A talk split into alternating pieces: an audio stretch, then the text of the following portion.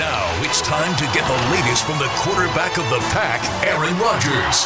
It's Tuesdays with Aaron. Here's your host, Jason Wilde.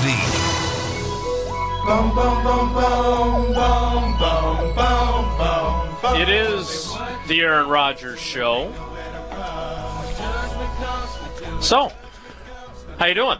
I'd say this is a highly anticipated show today. Highly anticipated by you or everyone else. Yeah, both. Um. So, anything interesting happened to you in the last 24 hours? I haven't been really following the news much. Yeah, I don't know. I saw some on Twitter about it. What? Um. I mean, let's. I, I don't want to spend the whole show talking about this, but I I think we probably should start with it. Um.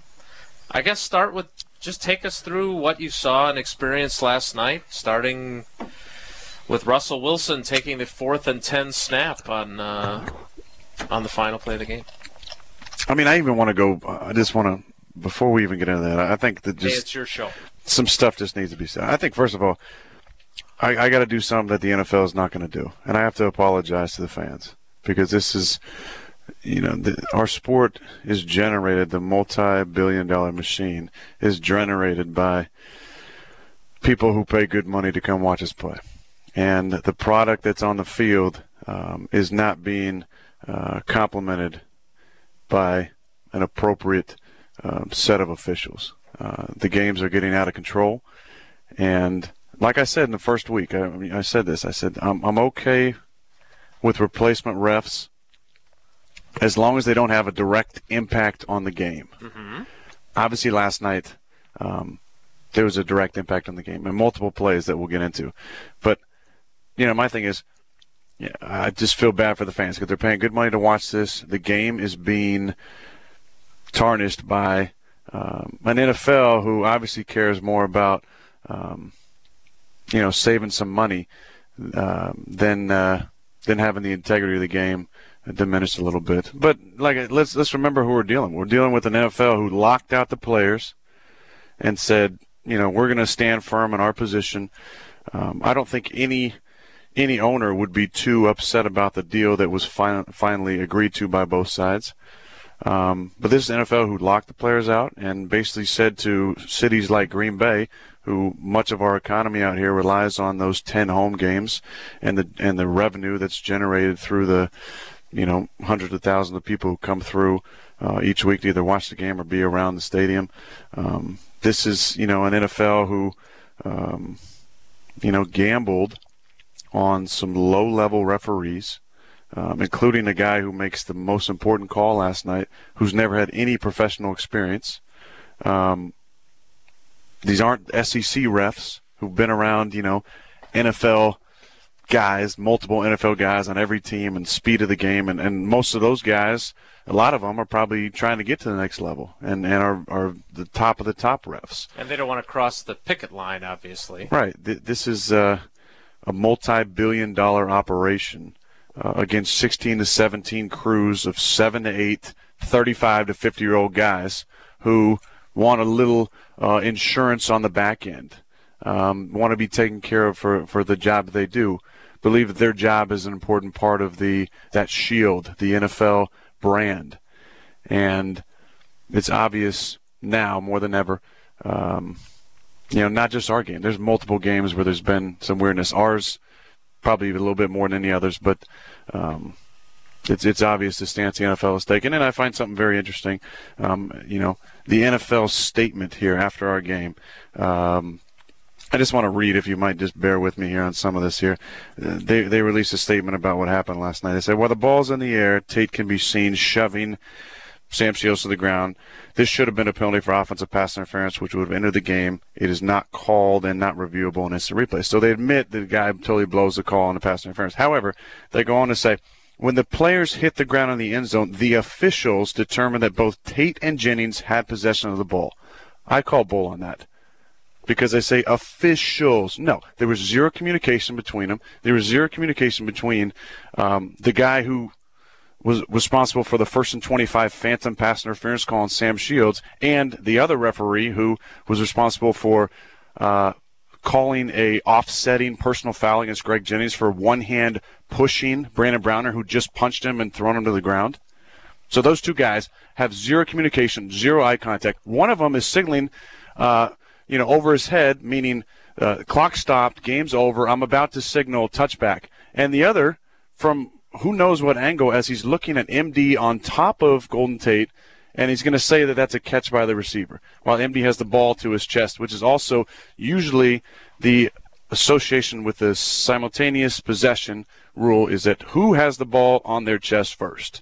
And as the rule reads, which we've all probably read it at some point in the last 24 hours, simultaneous possession does not exist when one person has the ball first and the other player tries to put his hands on top of the ball, which is obviously what happened uh, in that situation. Everybody saw it. You saw the replay, but but it's just interesting that the NFL the way they were that when the players hit the ground in the end zone, the officials determined that both Tate and Jennings have possession of the ball. Under the rule for simultaneous catch, the ball belongs to Tate, the offensive player. That's garbage, obviously. So it goes on to say this they're still covering their butt here. Replay official Howard Slavin stopped the game for an instant replay review. The aspects of the play that were reviewable included if the ball hit the ground and who had possession of the ball. In the end zone, a ruling of simultaneous catch is reviewable. That's that's not the case in the field of play, only in the end zone. So he could have reviewed whether or not it was simultaneous catch, which is their last part of it. Referee Wayne Elliott determined that no indisputable visual as evidence existed to overturn the call on the field, and as a result, the on-field ruling of touchdown stood. So Wayne, you're telling me you looked at that video, uh, which looked like you're only in there for about 15, 15 seconds. You looked at that thing and, and didn't see Golden Tate's right arm come off of the ball, whatever part of the ball he was grabbing, or whatever part of MD Jennings he was holding on to with his left arm just barely underneath as MD had the ball on his stomach and was on top of Golden as Golden was wrapping his arms around his back. You're telling me that there was no video, no indisputable visual evidence existed in that replay to overturn that call? I mean, come on, Wayne. That, that's that's embarrassing. So this this is just it, this is the NFL here. They're they're uh, saying they should have called pass interference, but they're saying that the refs got it right uh, in the end zone. Unbelievable. Are they saying that the refs got it right, or they're saying that that's what the refs called and they couldn't do anything about it once they called it? Well, it looks like they're saying the officials. So they're saying multiple officials who had no communication between each other. Right. Even though, based on the reaction of the back judge. I saw the back judge and, and was put my hands up because I thought we'd won. Right. Um. So did you just get yourself fined? I don't know. I, I, think there's been a lot of people who've who've said things, uh, either tweeted things or, or uh, have said things. I mean, this is it's just getting it's getting out of hand. So, so before we talk about how you deal with this as a team, what do you think happens next? I mean, the question everyone's asking today is, did they finally reach the breaking point in terms of embarrassment of the of the league, tarnishing of the shield, which is a phrase that we've heard a lot of times applied to guys like Johnny Jolly and guys that have gotten in trouble. Um, have they reached the breaking point that you think you're going to see the regular officials coming back? Mm, I don't know because from what I hear, they got to come in, they got to get the physicals, and because the network has uh, Thursday night games now, uh, it's going to be hard probably to get them in uh, by Thursday if they do get a deal, then it probably have to happen today, and then get them all, you know, coordinated to the proper place. I'm not sure if we can get something done, and if they can't by Thursday, do they still do they allow those two teams who are playing Thursday to have replacement officials while the other everybody else who plays on Sunday or Monday has regular officials? I don't think they would. Would they? I don't know. I, I I'm not sure exactly what they're going to do because the point that a lot of people have made is that people aren't turning off the TV people aren't stopping going to games. Now, Packers fans legitimately angry and saying, "Yeah, there's six of them protesting out here on, on Lombardi as I drove by." uh, I don't know if they're going to drop uh, Directv and stop watching the Sunday Ticket or anything like that, though. So um, that's that's great for the NFL. They're still making money. Right. Um, so what was? Can you kind of take us behind the scenes of the chaos after everything plays out the way it does? And do you think that it plays out the same way if that game's being played at Lambeau Field instead of at CenturyLink Field? No. I, how did all those people get on the field? And so, I mean, there's a mob scene over there. And we have a lot of guys going over trying to get people out because it looked like there was some sort of fight going on. Um, I'm I saw the back judge, and then I saw a touchdown call, and then I'm trying to see what everything's what's going on. I'm in disbelief. Um, so I ended up going over and, t- and seeing Matt, and as I was starting to leave the field, uh, I, I just looked back and noticed there was some more commotion. We had some more guys, so I went over to see what was going on, to either get our guys away because there was a fight breaking out, or to just, I mean, then I started hearing, you know, it was an interception. MD caught it. Um, that's what our guys were saying coming out of the pile, which was obvious that he did. Um, and so I was trying to get our guys away from there, and then, you know, then we are Is that before after you bump into uh, Mike Silver in the middle of the field, yeah. trying to figure out what's unbelievable? Happening. I mean, it's you got a mob scene in the corner. Uh, no idea how Mike Silver is on the field, but Mike's there, and he and we're both in disbelief of what's going on. Uh, I never. I mean, it was unbelievable. It was just it was chaos. Um, what what about once you guys get back to the locker room after the extra point, which they had to like send guys back onto the field to participate in, and yeah, that's the uh, ninth tiebreaker point differential. Um, but it's happened before that uh, teams haven't gone back out there, and you can just kick it or go for two or whatever. We didn't really care, but oh. um, but yeah, the refs came back in and got kind of a rude welcome in the really? locker room. Yeah. Um, so you get back to the locker room and. McCarthy does his press conference, and you guys are showering and getting ready to, to leave. And then the TVs at CenturyLink Field, which are really nice TVs in that visitors' locker room. They haven't really upgraded those. I'm a little surprised that uh, they got the old school square TVs. But I've never seen anything like that, where you guys are all kind of huddled around TVs watching it. Um, what was that like to then relive it? Because there were some. Well, I think as we all turned our phones back on, there were just uh, you know hundreds of text messages uh, when you combine all of them from people. Just you know, you got hosed, MD caught it. Um, so I started as I heard some of the, the talk going on. I, I, wanted to make sure I saw the play before my press conference, so I had all the information.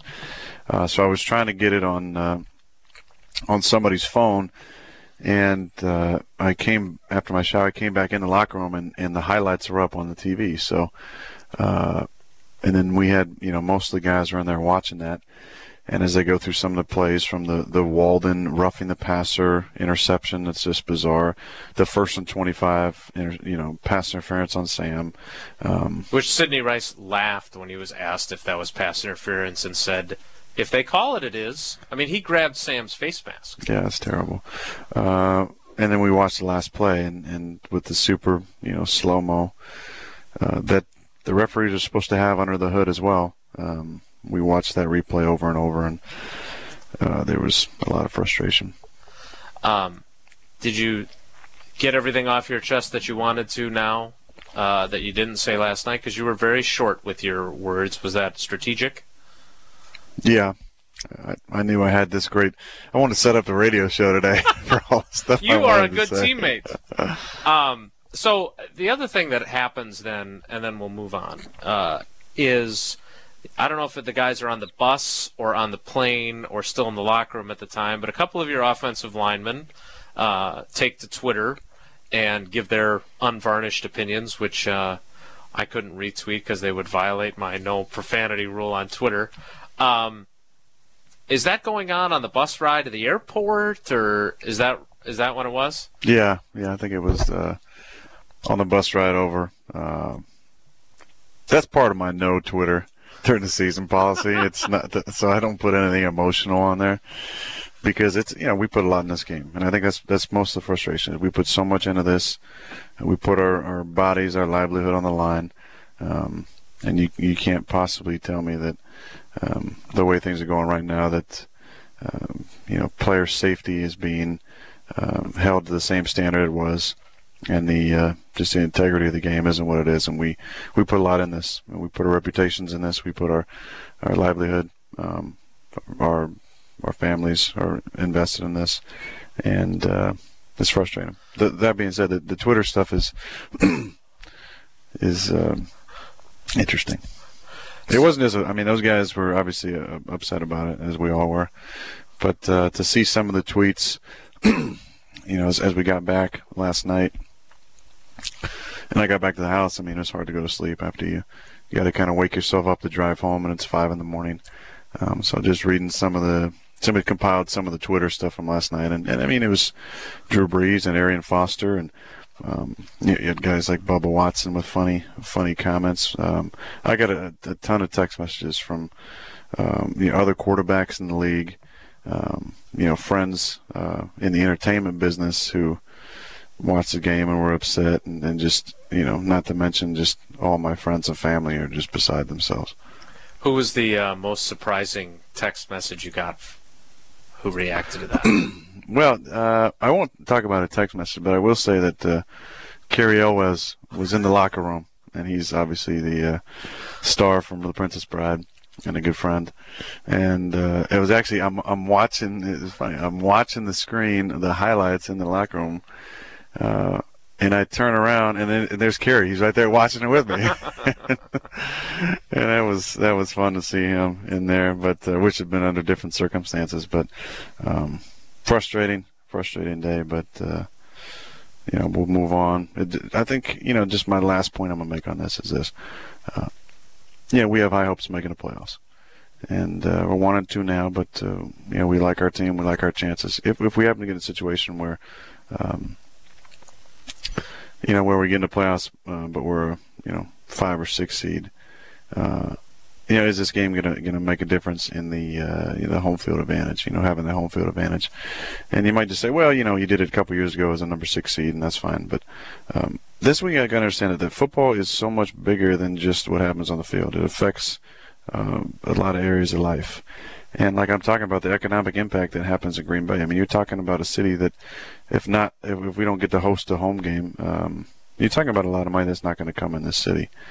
Um, and when you start thinking about it in those terms, uh, it, it, affects economies of different areas. And in this economy, um, to have a game like that and the officials take away a win like that can directly affect certain communities, especially in Green Bay, where you have um, just such a tight knit bond between community and team, and and obviously the local businesses and hotels rely on us having home games. And some very unhappy owners. Mm-hmm. Um, I, I asked this question to McCarthy, and, and I know he didn't want to get into it last night, and maybe this.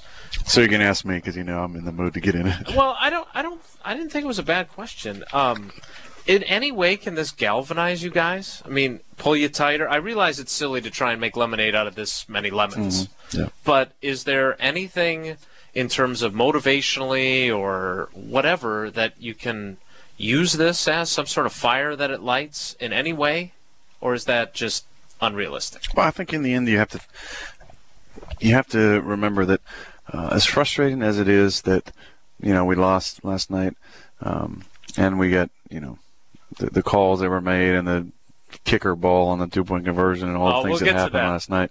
Um, you know, offensively we didn't play very good. We we struggled in the first half. We got some things going in the second half, but probably should have got more than 12 points last night. Our defense is playing incredible. Um, you know, up until the last drive, they had them in the low 100 and what 20 30 yards for the game offense. I know we had at one point, I think some stat we had like, what, 40 to six in plays in the second half. Yeah, something ridiculous. Yeah, like but um, they've been playing great. So we have a lot to build on. Uh, we just have to figure out offensively kind of what our identity is going to be and and move forward uh, in that in that fashion because our defense is playing way too good right now for us to lose games like that. Jon Gruden said after the game it was going to be a long flight home. You had to fly six thousand miles, which I don't think is accurate, yeah. but it may have felt like six thousand miles. Are you a good uh, airplane sleeper? I am. I didn't. I, not many. I don't know who was sleeping last night. We weren't. We have a, um, you know, a group that likes to to play cards, um, but. Uh, you know, there was a lot of people checking their Twitters all the way until the takeoff time, so we were kind of you know, we were up for a while and obviously talking about what happened. I think a lot of us were still numb about it. I yeah. mean, I know I was uh, after the game and on the bus and uh, just trying to talk to my friends. Um, yeah, I had a lot of friends from Portland uh, who came up, and uh, it was great to see them. But it's just, it's kind of, uh, I was just numb talking to him after the game. Because what do you say? I mean, you, you know, it's frustrating that I didn't play as well as I wanted to, and we didn't offensively, but um, still should have won that game. We'll uh, we'll talk about the offense and we'll go inside the helmet. We'll look ahead to the Saints and we'll uh, do our Ask Aaron questions. Of course, we have to do our D-list question from Drew Olson, which actually has to do with the flight, not the flight home, but hmm. the flight there. Um, you mentioned that there's a group of you that likes to play cards. So Yep. are you you playing cards the whole? I mean, that's a long. What is it? Three hours? Are you playing? We like the long flights because we get to play cards for a while. Is that? I mean, are you watching a movie on your iPad sometimes on those? No, I'd say I'd say the majority of people are either sleeping, um, sleeping or watching watching a movie, and then there's a couple groups that play cards. And then, how, like, take us inside the plane. Is it a? It's a really big plane. This was a, an excellent plane. Um, it was an international a plane that flies international. I think it was a triple seven, seven seventy seven. Okay. For people who know what that is, I don't. I just know the number. I don't think I I just I can tell you how it lays yeah. out. It has like the front, the front part is like these cubicles almost, uh, where you have your own like little, like little desk area. It looks like and, and a nice area to recline in. That, that's not where we sit. Um, and then you get to the sits there? that's the uh, coaches and and uh, some of the Dignitaries? training staff and personnel guys. And then the next part is uh, what was it? A three, three, three, three in the middle section. So Okay. there's nine seats across. So it's pretty wide, and and that's uh, uh, all the I don't know if they're guests of the board of directors people on the board of directors and and uh, you know the cops we take with us and our support staff and equipment guys and video guys and all those guys and then at the end of that is kind of where the players start and then the back is all players Okay. And you get your own row. uh you can yeah the back part is was a 333 issue as well so the middle and the back was all 333 but we uh you know we sit in the um on the edges of, of four different areas so we can play cards And who's in the card group? uh john ginge and brett And you.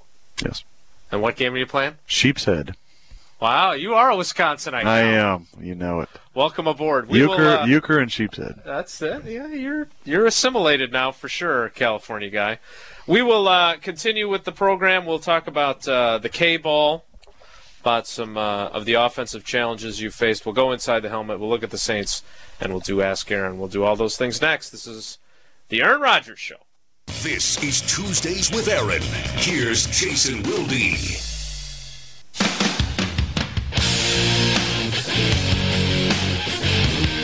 Ah, Nirvana, as requested. Who do you want for next week from Fish? He's all over this stuff. Four non blondes.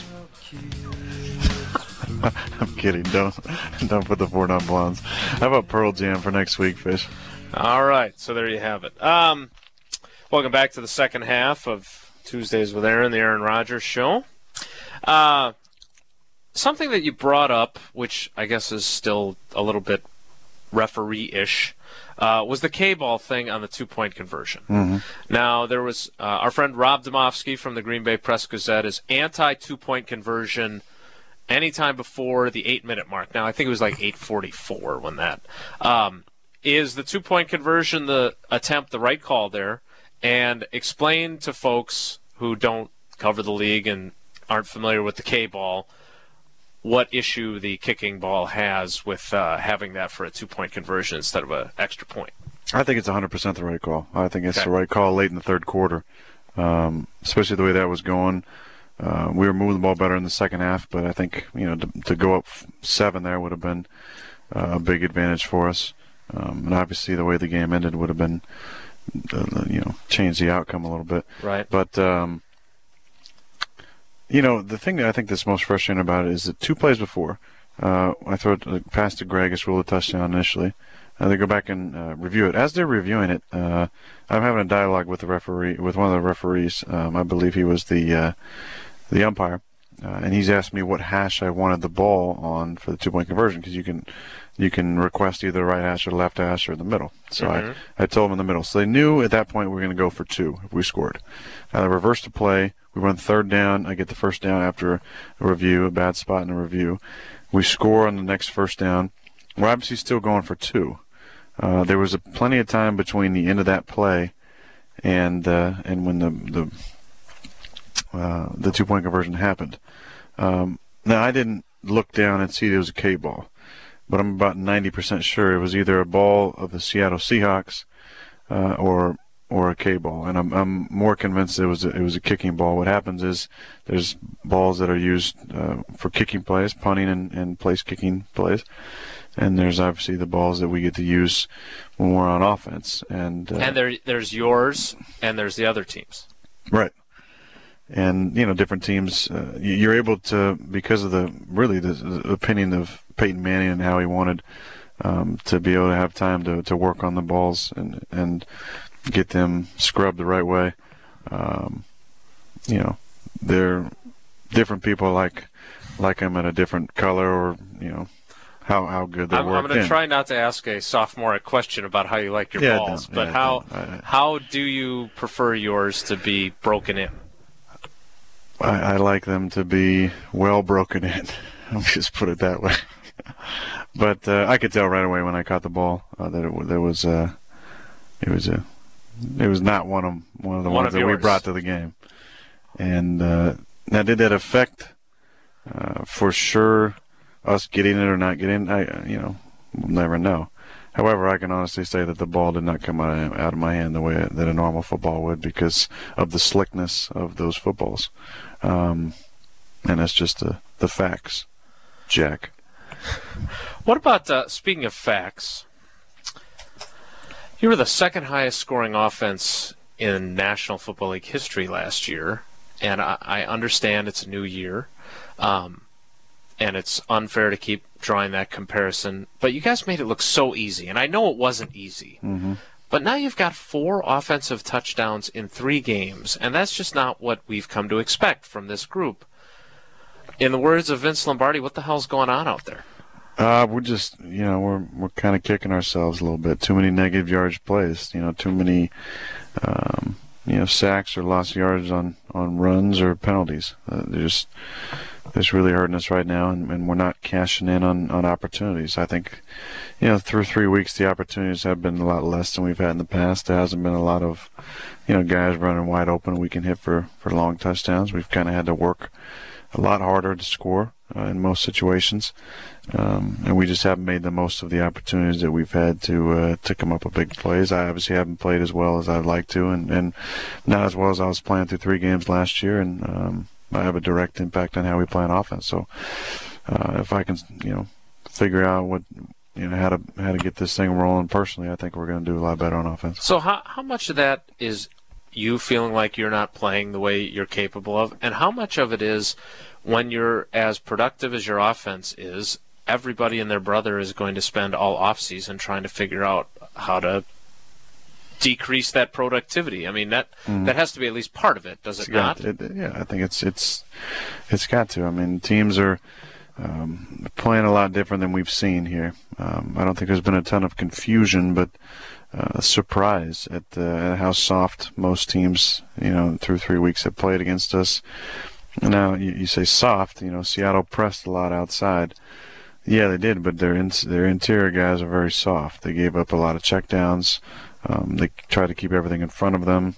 Um, we played Chicago and they played cover two for the majority of the game. We played the Niners and they got deep with their safeties as well. Right. Um, it's been a you know a lot of soft coverage and trying to get after me with four has, has been kind of the the recipe. Let's go inside the helmet. There's a few plays that we need to talk about there. The the first one, and it's more it's more of a general question based on what's happened the last three weeks. You guys, and I know there's different variations to it, so I know it's not the same play every time. But one thing that you guys were great about, you and Jordy connecting on your shot play, and I, again, within the variations, for those of us that aren't NFL quarterbacks, most of them look kind of alike, where you have a play action pass, sometimes it's out of personnel where they shouldn't be expecting a pass. Jordy goes down the field, and you had some big plays on that last year. It would seem that teams are diagnosing that and making it more difficult for you, and either you're not throwing it or you're throwing it and it's not connecting. Kind of take us through what's what you, what you're seeing there. Yeah, teams uh, teams are practicing that, and they know that that's part of our offense. We've got a lot of variations of uh, throws down the field that we can do off of that similar action, and we just haven't been, you know, haven't been able to hit them. They haven't been uh, haven't been there. Uh, we haven't really taken too many shots at that. I mean, we've we've tried a couple and tried a couple in the game, and they uh, they diagnosed them and covered them real well. So um, you know, at some point those are going to be open. We're going to be able to hit them, but uh, you know, we're going to have to uh, have to find other ways to to make big plays. I know Mike calls the plays. I know how close you are with Tom Clements from his time as your quarterbacks coach but I also know how much Joe Philbin meant to you. We talked about it last week on this show. In any way, does not having him around have any impact, or is it just coincidence that he's gone and your offense has had the challenges that it's had? I think we should probably revisit that question later in the year. It, you know, and I say that with the utmost amount of respect for our guys and for Joe. Um, but Joe is an incredible coach, and and uh, um, we need to. Uh, yeah, we got to play better on offense. Um, but uh, everybody loved Joe, loved having him around here. I love Tom to death. you know, I've made no no bones about that. Um, you know, but you know, we'll, we'll see what happens. We, uh, this is on us. This is not on the coaches. Um, you know, Joe was a great mind and brought a lot to our offense. That's the only reason I say that. Um, but this is on the players. We haven't played good enough yet. Um, speaking of being on the players, and I'm not asking you to assign blame to everyone for each sack. But what, I mean, big picture inside the helmet, what happened in the first half? I mean, how many of those are instances where you maybe felt like you held on to the ball too long? Mm. How many of those are instances where you held on to the ball because there was no one to throw the football to and you didn't want to risk an interception? How many of those are ones you could have thrown away? And how many of those are situations where there's not much you can do when the other guy you know, beats your guy. Well, you know, just having not seen a film uh, yet because of my 5:30 a.m. bedtime. Uh, I, what time did you get up, by the way, if you went to bed at 5:30? Uh, about 10, 10:30. So you're operating. I, I woke up hours? the first time at about 10:30. Okay. Couldn't really move. My everything was hurting, uh, but uh, you know, I think it's it's a combination of of just. Um, holding on the ball at times a little long, uh, not getting open, breakdowns in, in protection, and uh, and uh, yeah, we had uh, way too many of those last night. Um, I you know we spent so much time because as media we latch on to things and we latched on to the 2.5 second clock. So now it's all, well, it, the 2.5 second clock that would have gone off if it was down there on the field. I mean, uh, do you feel yourself being any more indecisive or anything like that? I mean, I, I just it seems like the popular thing to question is whether or not you know you're getting rid of the ball as quickly as as you've dealt it in the past. And I know you like to get the ball out of your hand quickly. No, I don't feel indecisive at all. Okay. Um, the other play that I wanted to ask you about, I guess it's technically a sack, but it's more about the slippery field. Um, what happened on the one where you just sort of fell down? Yeah, the field was. Uh, did your destroyers desert you? I didn't wear them. I did not wear them. I was told that. Uh, I was. Uh-oh. I was scandal told, brewing. I was told that the moldeds would work better. Uh, literally, my foot just just slipped. It, it didn't. Uh, it didn't catch the, the ground when I went to step, and uh, it was embarrassing play. uh, Worse than when the ball comes out the back when you have a hit to your funny bone and you don't have feeling in your hand. Oh, a lot worse than that. That's yeah. more. This yeah. was more embarrassing. Yeah. Um, speaking, uh, bad segue, but I'm a little bit surprised that the Saints are 0 3. That's got to be embarrassing for your friend Drew Brees and the way that team has started. Can have you? Obviously, you just got back at 5:30 look ahead to that game and how interesting it's going to be to see how that plays out. Given, you know, I I had somebody joke to me today that it's the uh, Roger Goodell Bowl because you're both down on the commission right about now. Um, how do you view the Saints coming in and, and the trials and tribulations that they're experiencing?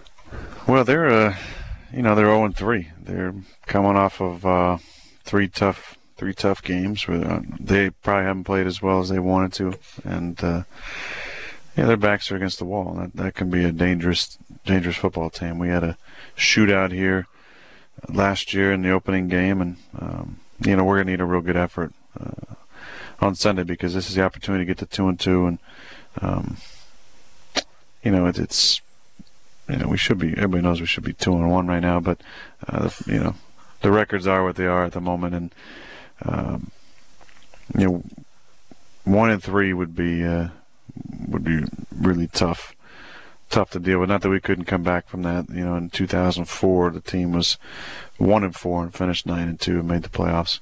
Um, you know, so look at you, historian. It's been done before. Obviously. You weren't here yet. No, I know, but I I know these things. I wasn't thinking about those things, but I know that that was one of Mike Sherman's calling cards. He's, oh, it doesn't, you know, that first year, he's like, it doesn't matter. Last year we started one and four, you know, finished with one nine out of eleven. You know, didn't happen in your rookie year, however. No, it didn't happen. But uh, you know, to to be able to go go two and two with another home win would be a big thing for us and something we need to take care of. So how does this week work logistically? Because tomorrow will be a little later, starting Wednesday. Usually we're in at seven. We're going to start a little bit later tomorrow because of the uh, the long travel, and that's kind of standard for uh, post Monday Night Football. And then Thursday, Friday, Saturday will be normal days. And I think we have a three the three game. So what do you do today? Like usually Tuesday. By the time you come in here on Tuesday, you've already looked at a bunch of film of the upcoming opponent. Mm, I'll so, start this afternoon. Okay. Yeah. Um, when you uh, look at the way the schedule has played out up until now. I mean, you knew that it was going to be Sunday, Thursday, Monday, Sunday in these first four. Are you looking forward to the Sunday, Sunday, Sunday the rest of the way here? Is that I, I know you prefer Sunday. Is that from a commercial? I, it sounds like something they would say for like a truck, uh, yeah. monster truck. Sunday, Sunday, Sunday. I think it is. Yeah, I am looking forward to a normal schedule. I mean, it's been uh, it's been tough. I think. Um, you know, they've, they've given us uh, tough schedule to start with four tough opponents and, and tough travel schedule. Um, but, uh, you know, we feel like that we haven't played our best football as of yet. And um, we want to be playing the right way at the, at the end of the season. But in order to have a chance in the season, you got to take care of business early in the season. We got to do a better job at that this week. We're playing a real good opponent um, with, uh, you know, top tier quarterback and uh, they're coming in here knowing they need a win to get back in this thing, and they don't want to they don't want to be 0 4. And uh, it's going to be important for us to have a good effort. Uh, but once we get this one over with, it's going to be nice to get back in a regular schedule. One one last thing before we get to the Ask Aaron questions. The um, I, I'm fascinated by because you. I don't want to say people questioned it, but you were very clear that once you left here after the playoff loss to the Giants, you got over it and you moved on. Today, you're probably angry, frustrated, whatever. How do you how do you put that stuff behind you and get moving forward? And is it always something that's come easily to you, or is that something you have to work at a little bit? I think you have to work at it, but um, I think the thing that's going to really help is that um, it's hard to not still be numb about what happened last night. I mean, you read these comments that the NFL makes, uh, and then you just you running through that play in your mind, and, and, most of the people either listening or you know either you watched it last night, you've seen the play, and, then just I cannot wrap my head around that. Uh, but you you just know once once I start watching that that Saints film, it's going to be all about them, and I'll have to talk about it tomorrow in my in my press conference, obviously. But uh, you think you'll be asked about it? Yeah, maybe. but uh, but no, once once we get past. Uh, that press conference is going to be easy to, to, focus on the Saints. All right, let's get to ask Aaron questions. We do have one in some way related to this. It comes from Matt. If you were on the opposite side of this, if you were Matt Flynn or Golden Tate or one of those guys, what would your reaction be? You think? You have to consider yourself really lucky. Um, and I would have applauded anybody last night who would have said anything to that to that effect. Anybody um, say anything to that effect? Not that I saw. Uh, Robbie wants to know how do you like having your playbook on iPads this year? How has it changed the way you prepare each week? That's a great question. I, you know, being used to uh, you know having it in paper all the time and and taking taking notes the way that we do. I think it's changed for some people because you can take notes on your on your iPad. I have a a note section that I always have opened up that I can type in, but um, I'm kind of um, in that respect. I'm I'm old school. I like to write everything down and and highlight things. And so I still have my notebook that I write my notes down in. And uh, it is it is nice though to have everything at your fingertips like that. And it's easy to use. Uh, we had a computer since I've been here, and that's been a nice thing to take home. But um, it's not as user friendly as the iPad is. So the iPad has been a great addition. So you carry around both? You have like your little notebook? Yeah, I got my little uh, my little bag that little trapper keeper? Krabby makes fun of my bag. He, he's what he's called a European man bag or something. Your man know. purse? He's always making fun of me about it. But yeah, Uh, Bert, with a question about last night's game, he says the way the Packers controlled the second half, is this the beginning of a more balanced offense for the rest of the season? You're a big Cedric Benson guy. Uh, do you see the offense evolving from being pat, maybe not not pass first as much anymore, but do you see things changing and more running? Mm, I don't know. We'll see. I think as as things go on, we're gonna have to run the football though because teams are playing uh, so much uh, you know soft coverage. Um, the run game has got to be an important part of it. It's nice having Ced in there. Um, you know, James Starks coming back from an injury, and Alex Green, and we have a lot of backs who can who can run the ball. But Ced's been a great addition to our team, and uh, we're gonna have to find ways to score points. So if that means we got to run it more than we have in the past, so be it. Um, I'm about winning football games and and doing what's best for the team. And if we got to run it more, then, then we'll run it more. Brett, on a much brighter note from last night, FIFA 13 comes out today. Who's the best Rodgers brother, and who's your team? I would say definitely I'm the best. Uh, and Do all three of you play? well, we we do. We have some some great games. I beat my little brother um, in our most recent matchup. Uh, he's he's really good, um, and I actually pre-ordered it for him uh, at Best uh, at Best Buy. And so I'm sure you can go pick that up today when he's not watching his film. He's got one class uh, down at Vandy, so he's got plenty of time. Wait, what? My little brother, yeah. You have to take at least one class, and uh, he's been very diligent with his studies. So he's like way ahead, and all he's got is one class He's a, left. you know, he's a fifth year senior, yeah. So Right, because of his time at Butte. yeah, Uh, how are things? We haven't talked about him lately. How's he? How are things? he's doing all right. They, they got they got beat real bad last week, but he's he's doing all right. He played well. Uh, this comes from Cheyenne. Um, my team and I admire your leadership. How can I coach my team more effectively when they're feeling discouraged? now we know the story about you taking that coaching class at Butte. Yeah, Um, that was a fun story Coach to tell. Critchfield. Yeah, that was a fun story to tell at the Super Bowl. Um, all right, Coach. What's your advice when things aren't going so well for the team? Ask Mike. I don't know. uh, I just, you know what? The thing that I go back to in these situations is you have to continue to focus on the things that you can control. And it's, Yeah. Boy, I bet that's hard right about now. it is tough. It is tough. That's probably the hardest thing because, you, you know, you put so much into this and, and to have it in the way it did yesterday uh, is difficult. But there's nothing that we can, you know, they're not going to change it, obviously. They're not going to really admit a whole lot of fault in it. So all we can do is move on, and uh, we have a new week of preparation. We have an opponent who's got a, an extra day on us uh, preparing, and, and they're going to be coming here uh, desperate for a win. And we need to have that same type of, of passion and, and urgency that they're going to have coming in. So the, the things we can control is getting back here and getting our preparation uh, where it should be and making sure that ready to play Sunday because we haven't played well enough on offense to win games so far, and we need to do a better job. Uh, Shane asks, did you and Clay have a bet on USC Cal? If so, what was it? Now, last year you had to wear USC gear. On a national interview, yeah. Um, now, rumor has it that you're a bet welcher. That's that's the reports I'm reading on TMZ with the Boyz II Men guys. It's absolutely garbage. That's all I'm gonna say about that. That's absolute garbage.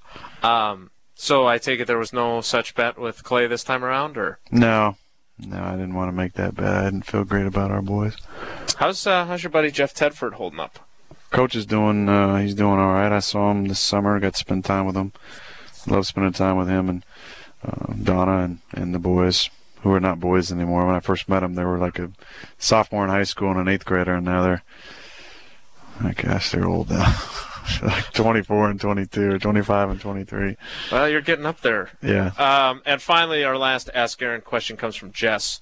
Uh, Halloween is a month away. Have you put any thought into your costume? You're you're a big Halloween guy. I'm you're big, not very good I'm about giving out up candy. guy. I'm a big dress up guy. I am. Okay. Okay, let me just say this. With the candy, I put out a humongous bowl about three years ago, and with a note that said, "Take a couple." That never works. No, didn't work. So now, but you were like hiding in your house last time. I wasn't hiding. I had the I had the lights off. If the lights are off, that means I'm either sleeping or I'm watching film, or I'm just not going to come to the door. But I am watching you. That wasn't creepy at all. So, have you put any thought into your uh, costume? Not yet, but that's a good reminder because I, I kind of I want to bring something, bring something good. A few years back, I I did one of the better ones ever. Me and uh, my Zach Galifianakis look-alike buddy went as Dumb and Dumber. Papa. Papa, yeah, went as the Dumb and Dumber. Well, you had that haircut in your youth. Were you Jim Carrey? Yes, Um, didn't you go as Tim Masthay at some point? last year, yeah, but it was it wasn't it wasn't It wasn't your best effort. bad effort. Yeah. All right. Well, you've got about a month to work on that. In the meantime, we've got another week of the Tuesdays with Aaron, the Aaron Rodgers show, um, in the books. I really look forward to next week. Uh, do you foresee anything controversial occurring between now and then, or do you think we will go no, back I to think the normal rating. show? I think the ratings are going to take a real big dip next week. they tuned in to hear something great and probably were a little underwhelmed by you and your I'm sure they were underwhelmed by me. They weren't underwhelmed by you, my friend. So that'll and, do and it. Fish's music selections. So, Well, he's got the four nine With four non so blondes many, all queued up so now. many question. There are so many songs of Nirvana to choose from. You know, he's he's as sensitive as uh, as Ginge and John Kuhn, so That's now he's going to feel very bad about lot. his selection.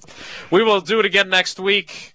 We'll talk about how things go against the Saints. We'll look ahead to whoever's next on the schedule. Indianapolis. You take it one game at a time, so you haven't thought about that. And we'll do your questions again with the hashtag Ask Aaron. This has been the Aaron Rodgers Show.